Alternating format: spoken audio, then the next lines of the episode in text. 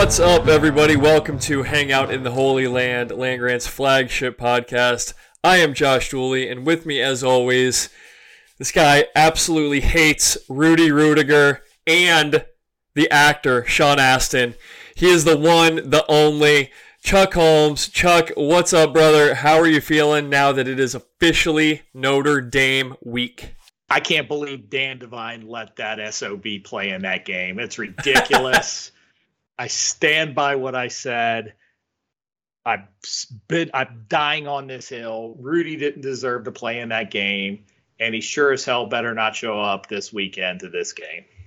So while we're on the topic, real quick, better fictional character from these two schools that we're going to talk about, obviously Ohio State and Notre Dame, Johnny Utah, Point Break, or Rudy Daniel Ruettiger, Rudy. Granted, one was based on a true story, the other maybe not so much. I've never met a Johnny Utah in my life, but which is the better fictional character representing Ohio State or Notre Dame?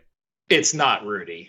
You could have picked uh, any school and any player this week. I would have picked that person. Down goes Rudy. Give me Johnny Utah for the win. Come on. That's fair. For what it's worth, I, I do like Rudy the movie primarily due to Vince Vaughn and Jon Favreau, though. Uh, they kind of make the movie.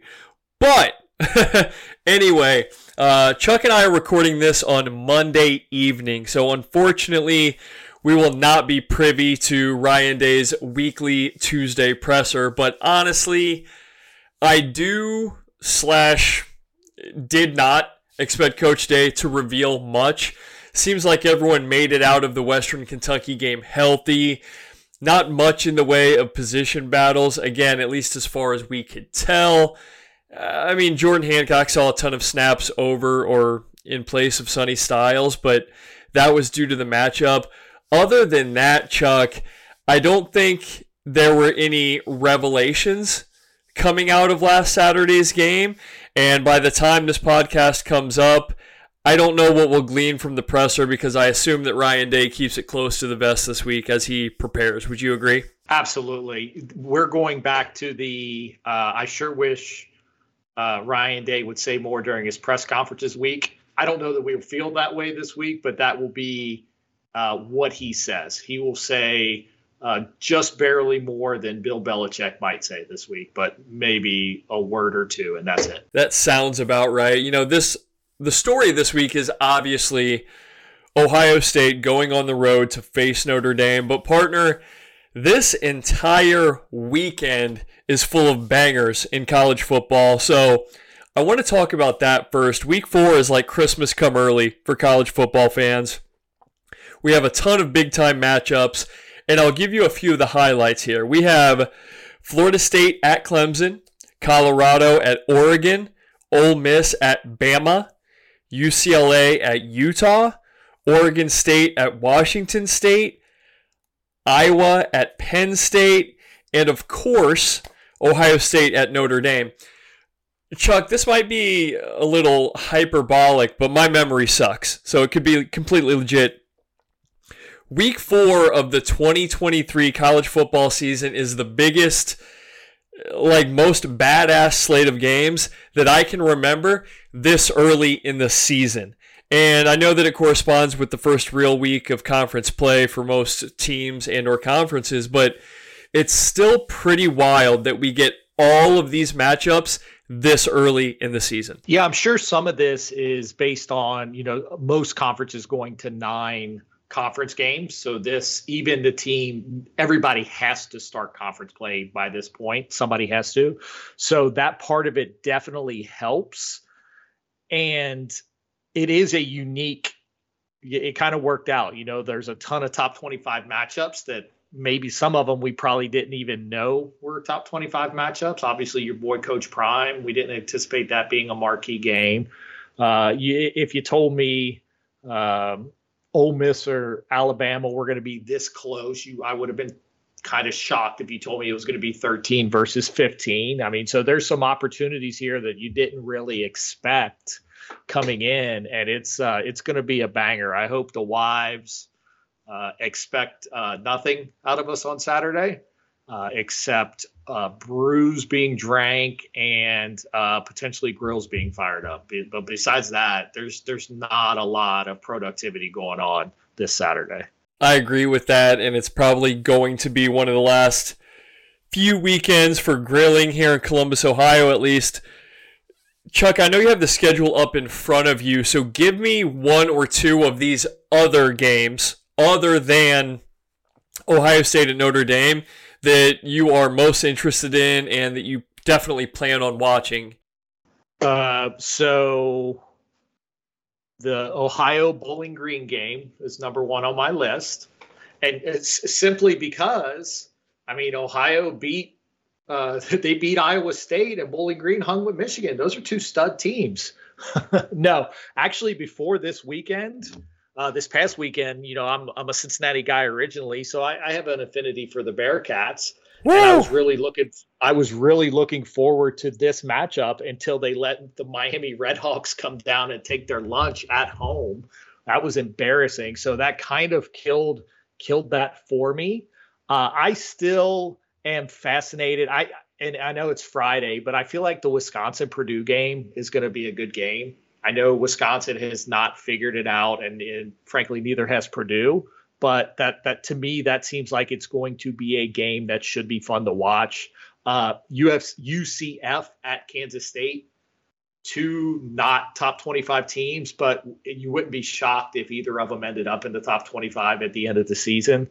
Uh, and then another one, and I, I maybe this is my hoping they do well because I, I, really enjoyed Mike Leach, but the Mississippi State South Carolina game. Obviously, South Carolina came off a really good showing this week. They're the kings of really good showings and losses. So we'll see if they can actually take that into uh, a game against Mississippi State that really they should win at home. It's a good point on the last one. And Chuck, I may not have been clear, and I didn't want to interrupt because you were on a roll those are all other great games, especially Purdue. Like, for whatever reason, I am oddly interested in them. But of the seven games I listed before. Oh! No, no, no. You were on a roll. Those ranked yeah. matchups, which one or two stand out to you? I gotcha. I would have said Colorado, Oregon before Travis Hunter got hurt. But without him, I just don't see how Colorado can keep up. I mean, you saw what happened when he got hurt. They could barely keep up with Colorado State. I, I uh, saw what happened in the first three quarters when they should have lost to inarguably one of the worst teams in all of Power Five. So yeah, I, I saw, I was watching. It was a hate watch. I think they're going to get stomped. But what other ones? I think uh, so. Alabama and Ole Miss because this Alabama, tr- this potential like train wreck that could happen with the quarterback switches, like, is that really going to happen? And if it's going to happen with le- the lane train on the other sideline, like, it could not be a more fitting train wreck if he was there. And then for me, um, I I want to see if Utah's for real. I know they beat Florida.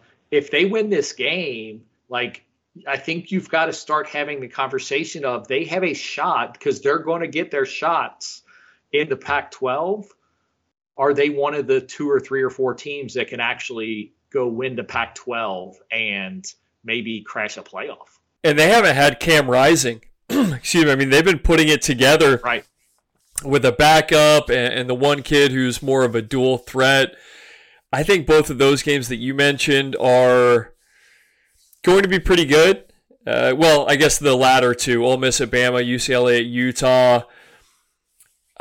I guess I'm sort of interested in Iowa at Penn State.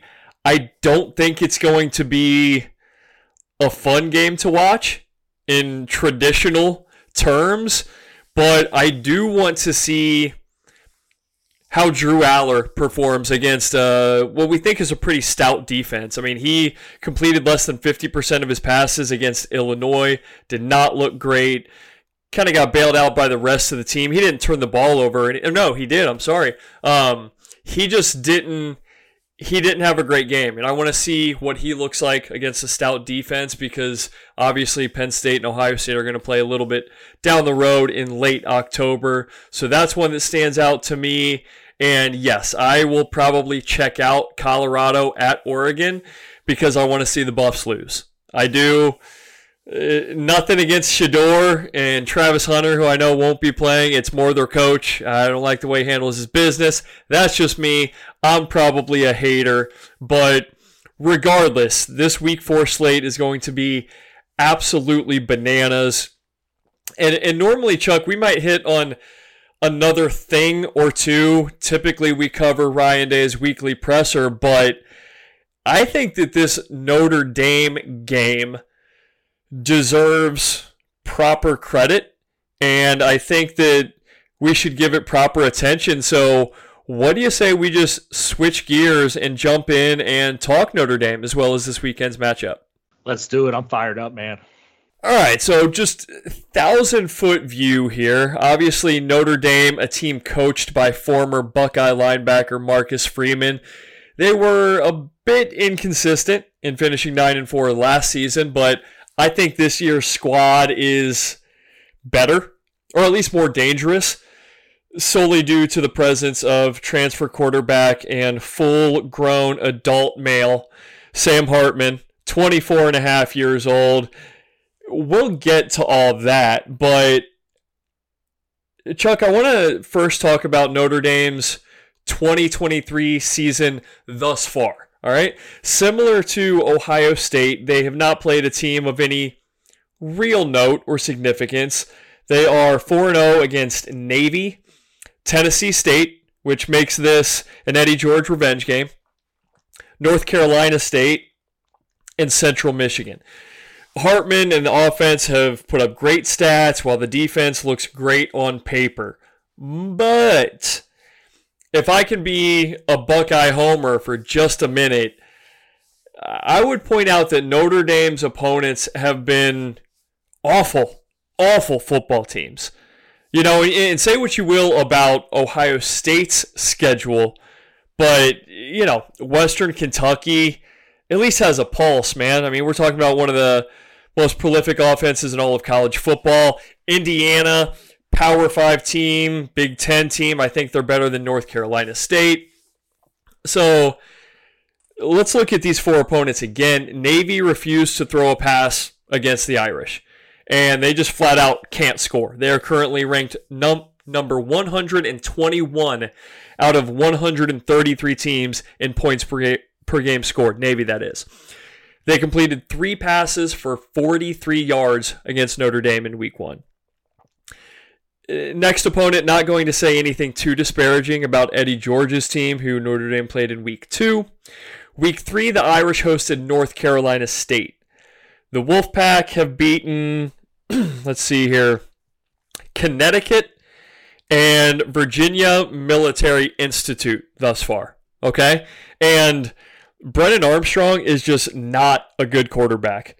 Other than one outlier season, he hasn't been able to hit the broadside of a barn. He gave the ball away to Notre Dame three times and completed less than half of his passes that game. And then last week, obviously, Notre Dame played Central Michigan. The Chippewas got stomped by Michigan State in week one. We could do a Michigan State episode, but another time, another day. And they beat New Freaking Hampshire by three points. Central Michigan did. All right. So, yeah, Chuck, I think that sort of makes this game a Ryan Day revenge game as well, of sorts, right? Transitive property or something like that. Point is, uh, Central Michigan, they also can't throw the ball. If if I am feeling good about one thing in particular or confident about one thing in particular, it is that Notre Dame's defense, especially, is almost completely and utterly untested. So, you know, I, I know you are familiar with Brennan Armstrong, right? Maybe he's got that dual threat ability. Other than that, man, like Notre Dame has played some of the worst offensive teams in the country so far. Yeah, they're not going to be putting this schedule up in the Smithsonian. They definitely get tough. This is their the start of their murderers row. You know, they've got three or four here in, in the next uh, month that are just brutal. Right? They've got they start with Ohio State. Then shockingly, they've got to go to Duke on the road is going to be a tough one. Then two weeks later, UCLA. Then two weeks later at Clemson. I know Clemson isn't great, but going to Clemson is never fun. So they they pad at the front of this schedule knowing the back half was going to be wild. And yes, it does lead, uh, and I'm sure they have the same conversations there that we have here of, yeah, it's great, but who was it that you played? You know, we talk about handling business against Western Kentucky, and ultimately that's what you got to do. But did we really learn anything? So I'm I'm guessing uh, the uh, the Notre Dame podcasts are having the same conversations we're having. Their defense being untested is very um, it, it leads you to some hope. Uh, not hope. Hope's the wrong word. We, we're, we're confident. It gives you some confidence that they're not uh, unbeatable I tell you what scares you though, man, is this offense is balanced. They have a lot of receivers that he throws the ball to. He spreads it around. They pound the rock. This will be the first team that Ohio State has played that truly has a balanced attack and is going to be able to attack them with athletes on the ground and in the air. And as long as Sam Hartman doesn't retire before Saturday from old age, they're going to give this defense fits, and it is going to be an unbelievable game to watch because of it. I agree with all of that, and I think that that's a good sort of transition point because I, I said all of this stuff about the schedule and the defense to say this. Let's look at Notre Dame's offense, and you and you led me there. So. Chuck, let's take a quick break. We'll come back and we'll really dig in on Sam Hartman and all of those other guys on that Notre Dame offense that we think are probably going to give Ohio State at least a couple of issues. So, uh, Chuck and I'll be right back.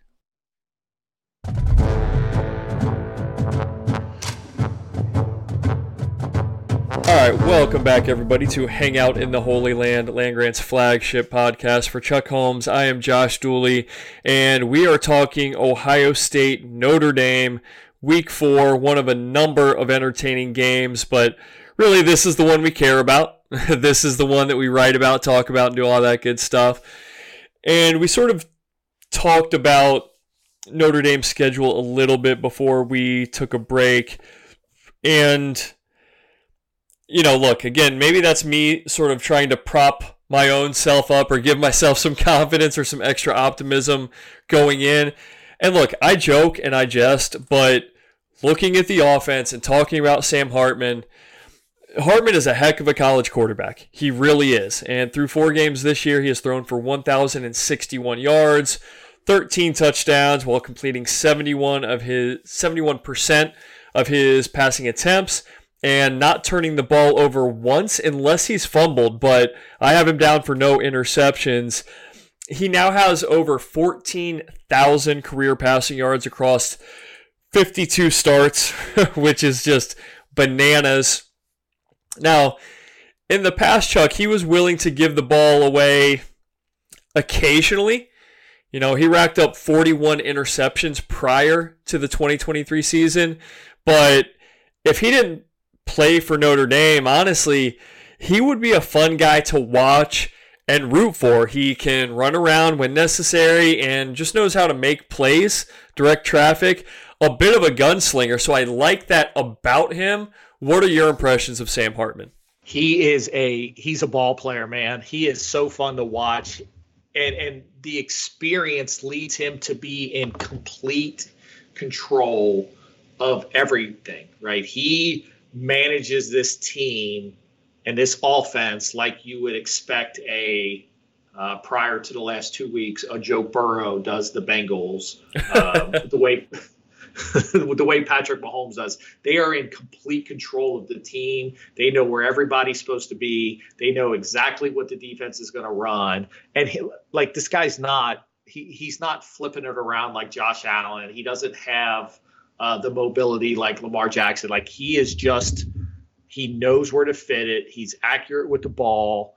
And it really is. I mean, if they were to continue the statistical uh, trend they were on, this would tr- truly be one of the best offenses in the country if they could sustain this against the top level competition they're about to play. A thousand percent, but I guess I do have some question as to whether or not they will be able to do that. Um, obviously, the schedule is going to get much more difficult, but uh, again, no knock on Hartman necessarily because I do like watching him play against other teams, but you know, earlier in his career until 2022 when he was a what, a fifth year junior or whatever at Wake Forest, he had finished each season under 60% completion percentage. Okay, and he did have games where he would turn the ball over quite frequently. You know, he was 12, 14 interceptions per season. Now, a bunch of yards, a, a bunch of touchdowns to go with it. And Wake Forest didn't really run the ball a ton, right? So he always had the ball, he was always slinging it. But in the past, if, if you gave him the opportunity, he was often willing to turn the ball over or make some make some gambles, make some poor decisions. Now, maybe he's just grown. You know, last year he finished above 60% completion percentage. This year looks great, up over 70, but I'm not willing to say that he is bulletproof yet. And I hope, selfishly, I hope that this weekend he falls back into some bad habits. But to your point, yeah, like he knows what he's doing, he's experienced, and he's not afraid and he does look like a vet, which he is, but not at Notre Dame. And it seemed like that transition has been pretty seamless for him. The other part of that that probably hindered him is let's be honest. I know Wake Forest has played well the last few years and they've had some good seasons, but let's not act like the position, the skill positions, and the talent level at Wake Forest is anything like Notre Dame. And with the four teams he's played, he he has had opportunities that he just never had there. So I think playing at the upper the level or with this amount of skill position players and the other part of this and this is the part that really scares me the most about this offense their running game is clicking right now. And when you got a running game that's clicking guess what it does for all the for the quarterback? Look what it did this week for Kyle McCord. If your running game is clicking the way theirs is God, does that just open up? It just opens up the whole field because all of a sudden linebackers are creeping up, all of a sudden safeties are creeping up. And if you do have good skill position guys and your corners and your safeties can't cover, you are in a world of hurt. And that to me is actually the biggest concern is that they get rolling downhill and then he can start popping because of it. You've been a great wingman this episode. You keep teeing me up because I was about to say despite Hartman's ability and passing prowess, I, I think the strength of Notre Dame's defense is actually Audric Estime or Estime and the running game. And that sounds sort of crazy to say, but I'm with you. I think that it sets Hartman up for success. You know, the Irish have four running backs with at least 76 yards rushing through four games, led by Estime with his 8.3 yard per carry average. Bananas.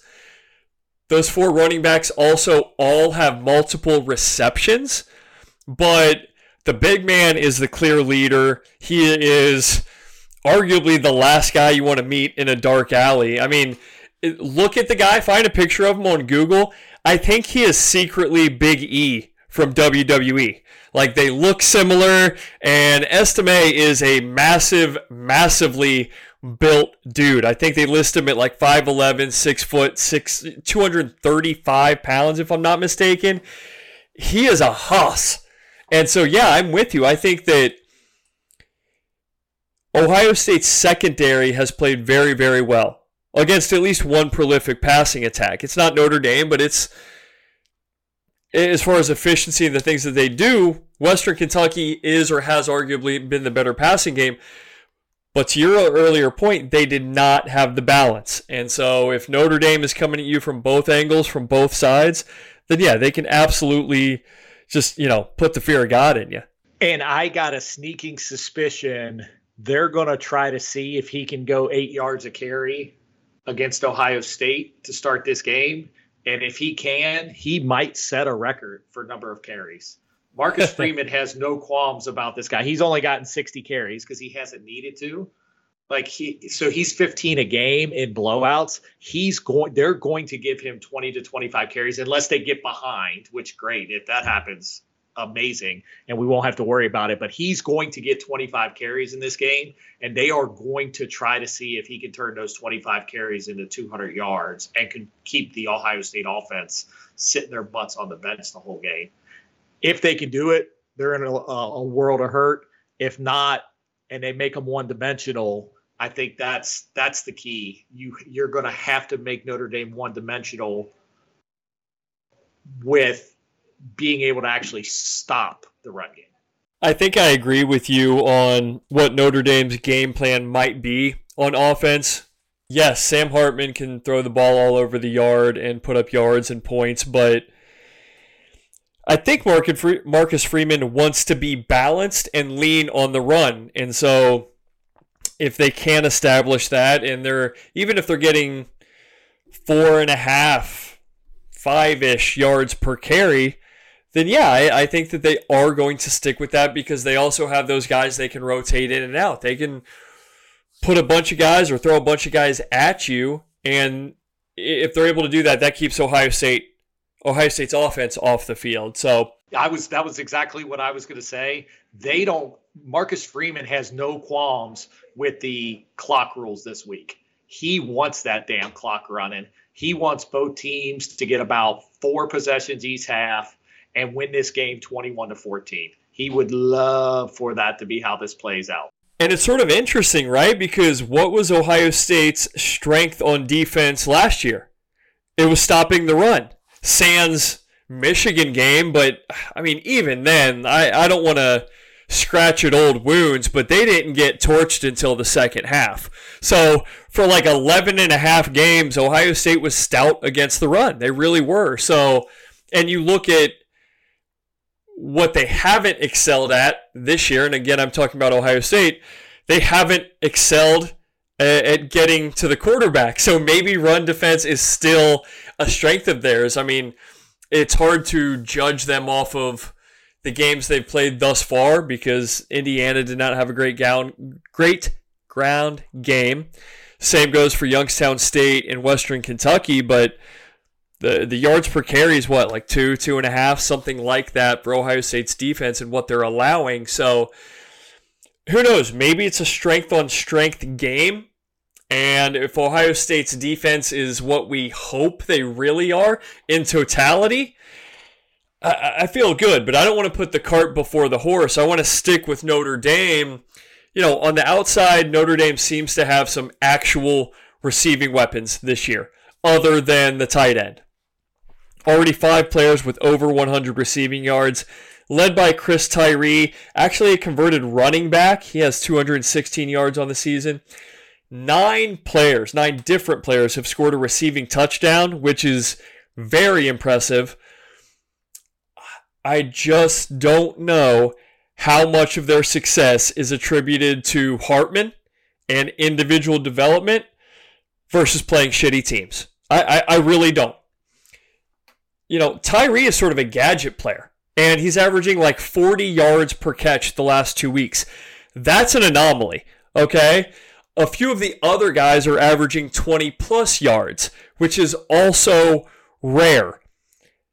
Unless Notre Dame's just going to do this all year against everyone, and if they do, well, then damn, Ohio State's probably in trouble. But none of these guys had notable production prior to 2023. Now I know that a, a few of them are freshmen, and the whole crew it cl- it is clearly talented, but I, I just don't know to what extent the teams that Notre Dame has played have just been really awful. And so I don't know how dangerous they really are in the passing game. And frankly, I hope that we don't find out on Saturday night the part that scares me about them the most is they've had four different leading receivers in all four games. So it doesn't seem like Hartman's really uh, concerned about feeding somebody.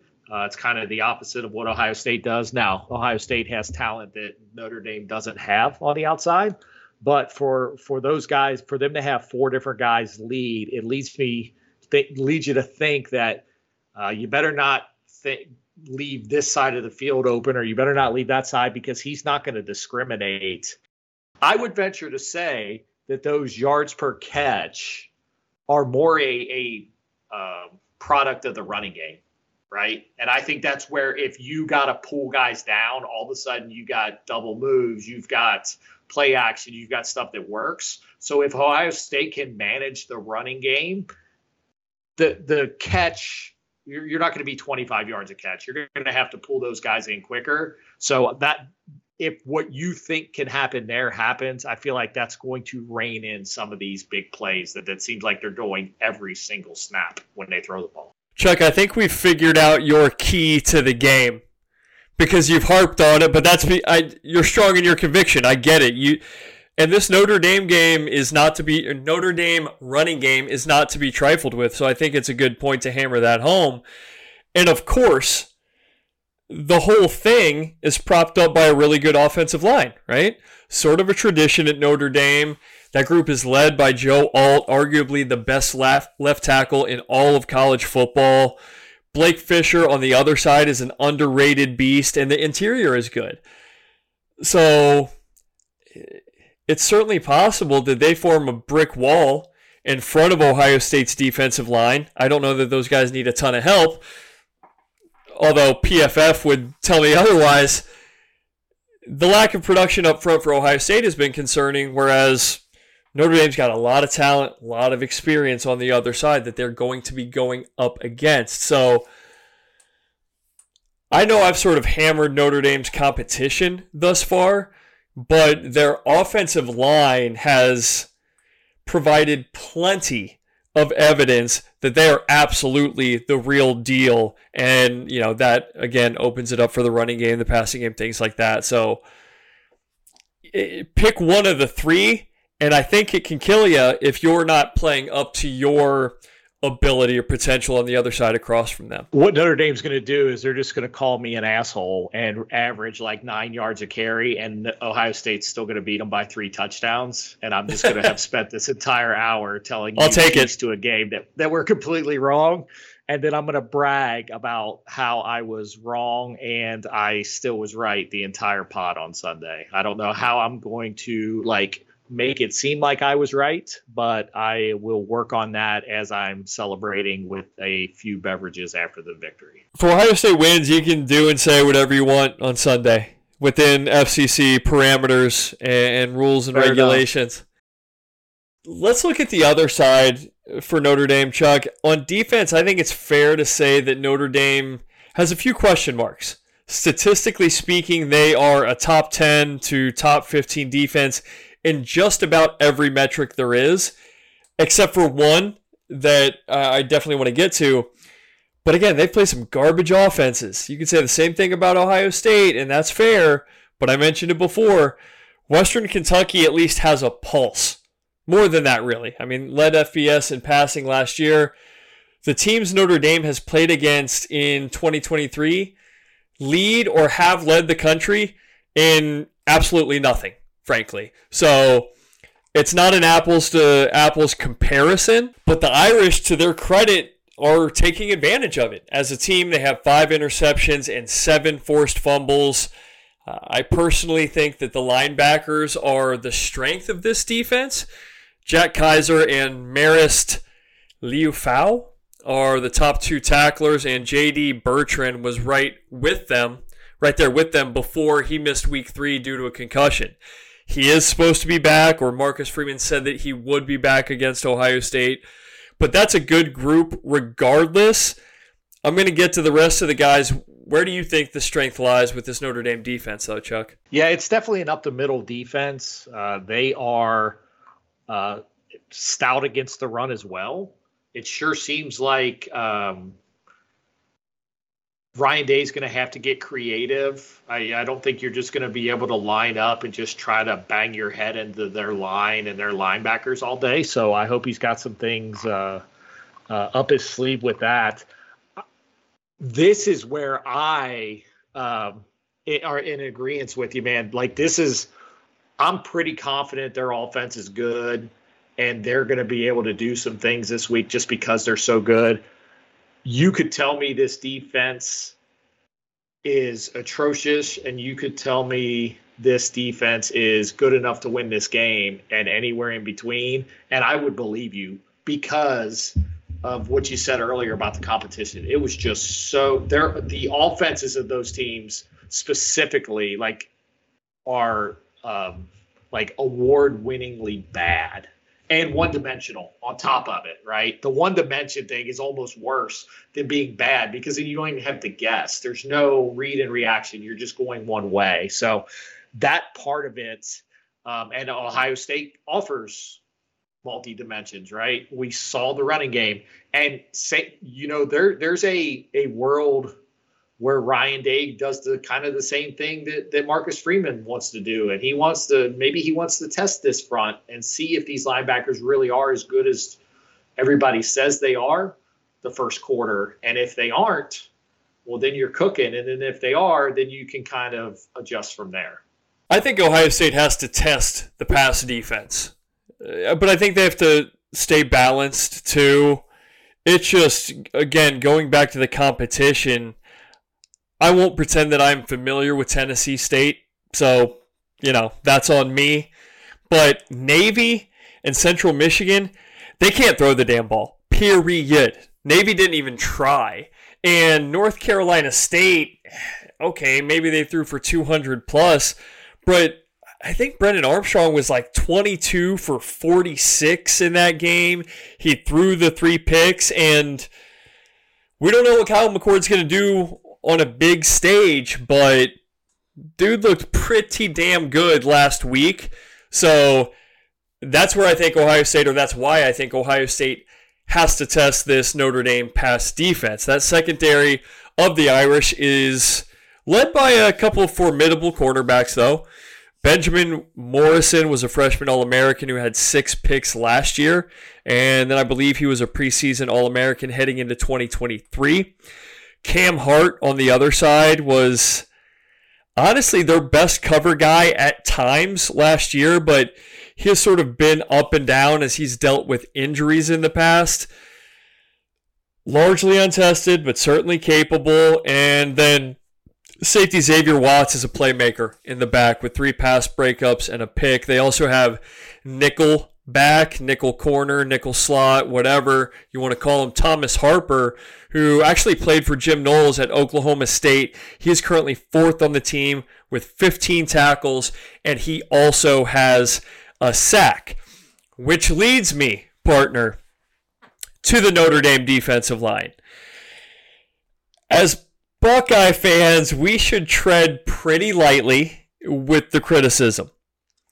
But the Irish have not had much of a pass rush either, like at all. It's been pretty piss poor. They have three sacks from their defensive line in four games against that competition. So maybe that part, that trench battle, is not as tough a matchup as we thought it was going to be after week one or two weeks of watching Ohio State.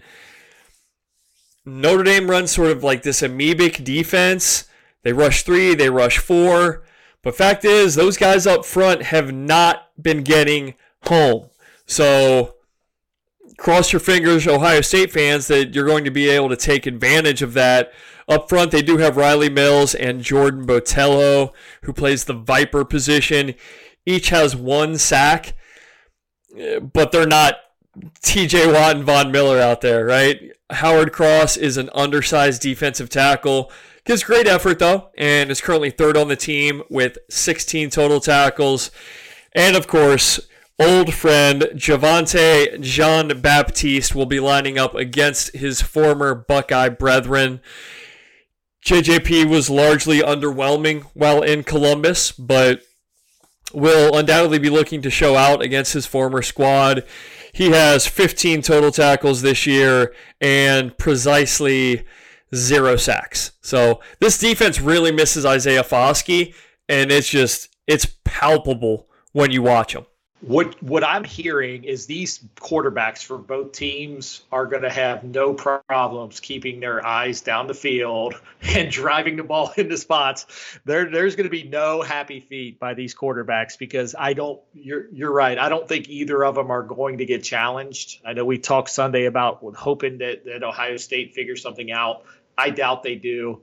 I think this is going to be a uh, won by the defensive tackles and linebackers in the run game, and then the secondaries because the four defensive ends that are on the field for both teams are just going to be there as like show pieces. They're like show horses. Uh, they're uh, they show can be our yeah, they could be a show pony or they could be our trophy wife of the defensive tackle. Here's my defensive end that just kind of hangs out with me all day and doesn't actually go touch the quarterback. Yeah, I mean both of these both of these defenses are very similar, and I've sort of picked on Notre Dame's, but you could do the same thing with Ohio State's. You really could. I, I think Western Kentucky is a bit of an outlier and a bit of a. It's a bit more of a test, just based on what they've done in the past, but. Indiana wasn't going to do a whole lot to you. They're probably maybe comparable with North Carolina State as far as like proficiency on offense, I guess, and then Youngstown State, eh, apples to apples, apples to oranges, whatever, with Notre Dame's opponents of Tennessee State or eh, Central Michigan. So I, I guess that's a long way of saying the same argument can be made for or against both sides. And I think that goes for the offense and the defense. Like when I really start to look at it, I'm thinking to myself, damn, these are two pretty similar teams. Sure, Sam Hartman is much more proven at quarterback. Well, okay, Ohio State has better weapons. Both the running back rooms pretty loaded. Ohio State maybe they've got more stars, more proven guys, but Notre Dame has proof of concept this year. Notre Dame has the offensive line edge. Flip it over uh, to the other side. Defensive lines both underperforming. Ohio State, great linebackers, probably a notch above Notre Dame's. And secondary depends on when you're looking at it, right? Up until this year, you'd say, well, Notre Dame probably has or had the better secondary. This year, maybe not so much. BIA seems to be making a comeback there. So, it, it's really tough, man. And this is so I think this is where we get to the prediction sort of things because we're just sort of we're talking out loud here. Chuck, in your gut, what are you feeling for or about Saturday night? Did this line go up to three and a half yet, or is it still at three? It's it's one or the other. I'd be lying if I said exactly what it was right now. It's come down. I think preseason it was like seven. Oh yeah. But it was it was I think it was three or three and a half on Sunday. I, I think they they nailed it. I think this is a three point game. I I, I believe uh, the weapons that you talked about are the key, and that big gap at the weapons, even though Notre Dame probably is a little deeper in simply because they throw to more guys. I think the weapons lead Ohio State to have just a little bit of that advantage. And I do think the defense, you could argue either way, either team is more skilled. I do think Ohio State's probably playing with a little more confidence after last week. If they're not flying into this game saying we can stop anybody after the way they finished uh, the last two and a half quarters of that game last week, shame on them. It's Like that, that performance over those two and a half quarters is what should send you flying through Notre Dame Stadium, ready to attack the Notre Dame offense. So to it, it does feel like a three point game and a back and forth. I could see three or four lead changes. I could see it starting slow and then getting going. Same thing, kind of like Ohio State did last week. Middle of the second quarter, after they feel each other out, they start to pick it up a little bit and a 27 24 type W for either team, but uh, I, am going to go Bucks. Okay, before I give you my prediction, because I'm sure it's going to piss you off and I'm sure that it's going to piss some listeners off. What is the one thing, position group, who is the one player that sort of determines the outcome, or what's the one entity that you think is the one biggest difference maker and may sort of shift things one way or the other? In a scenario that one of these defensive lines can get the quarterback on the ground, that could change things if it happens. Now, I, I don't know that they can. I was going to say that, but I had a backup answer, and I think it's the Ohio State secondary. Eh, you can argue quarterback. Kyle McCord's sort of an unknown, right? We're pretty sure what we're going to get or what Sam Hartman is capable of. And we think that Ohio State's secondary is really, really good this year, that they've improved. If they prove it, then uh, I, I think the game tilts toward Ohio State. I really do because even if Kyle McCord is maybe not on top of his game, he doesn't have to elevate his wide receivers. I think Sam Hartman does, if that makes sense.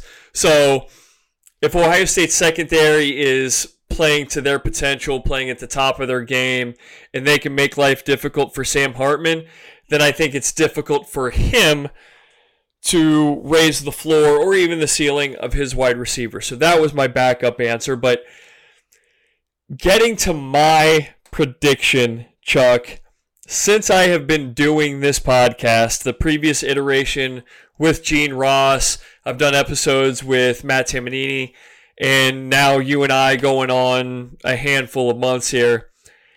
I have never picked against Ohio State. And so maybe no.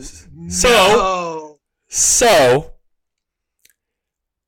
I'm going to continue the streak, but I am also not picking Ohio State. I am going to say that this game ends 31 to 27 and I am not giving you a winner. I refuse to. That is my stance. You are not changing my mind. I am predicting a 31 to 27 final. A team will win. Are you going to bet both final scores both ways? Because you put a couple, that's going to be a pretty big number. You could bet both of them and then guarantee yourself a few bucks at least out of it. I mean, if you're going to potentially see a Buckeye loss, at least make a little money on it. That's true. And if you hit exact score, you know, that's at least right. plus oh. five, six, seven hundred, if not higher. So yeah, easy. I hadn't thought about that. I might, and maybe I'll change my mind as we get closer, but I think you're in a similar boat here. Like, I just, I really don't know how to pick this game. And I'm also fairly certain that the loser of this game can still hang in the national title race. I can't say the conference race because they, you know, played different schedules or whatnot, but unless one team blows out the other by 17, 20, 21 plus, then I, I think this is going to be a really good college football game. And as much as I wanted to, well, I don't want to, as much as I was willing to give the edge to Notre Dame because they're playing at home and they have Sam Hartman, Ohio State really showed me something last week. They even surprised me. Not so much Kyle McCord. Um, I've been in that hive. I've been in that fan club for a long time, and I trust Ryan Day. And maybe he'll flat on his face, fall flat on his face at some point. But I believe in him. I wasn't so sure about the Ohio State defense.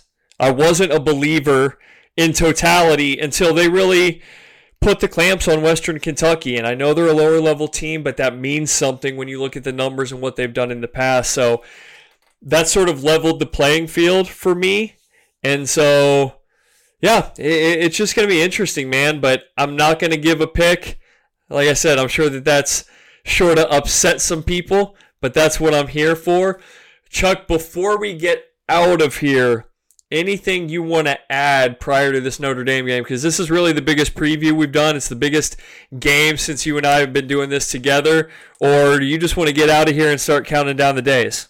I can't believe you don't have the set of balls on you to pick a winner. I like I I've known you for 20 plus years and I would have never and do I need to get one of my kids up here to make a pick for you? Like, my goodness, what what are we even doing here? What kind of content? Stephen A. Smith would be embarrassed to have you on. You're never going to be on first take. I'm going to send him this if he ever consider. If you ever get big, I'm sending Stephen A. this because there's no way you can go into the biggest game of the year and not pick a winner. That's ridiculous. So if I ever gain or or achieve that status, I'll say whatever wild shit I want to say because it doesn't matter. You can say the most like obscure, silly, foolish things ever on air, and as long as you lean into it, you're going to be considered a personality. Right? Like Skip Bayless basically says LeBron James sucks. Guess what? I hate LeBron, but I'd never tell you sit here and tell you he sucks but if I ever get that sort of stardom going for me, yeah, who knows, man? Uh, we'll see. But TBD on that, maybe down the road, and I'll certainly bring Chuck with me. But for now, he and I are going to get out of here. As always, we thank you guys for listening. We hope that you will engage with us on social, online, send us emails, tweets, whatever you want to do. Please like, rate, review, and subscribe to the pod. And Chuck and I will be back here on Sunday, come hell or high water. We hope that it's discussing a good result. But until then, as always, go Bucks.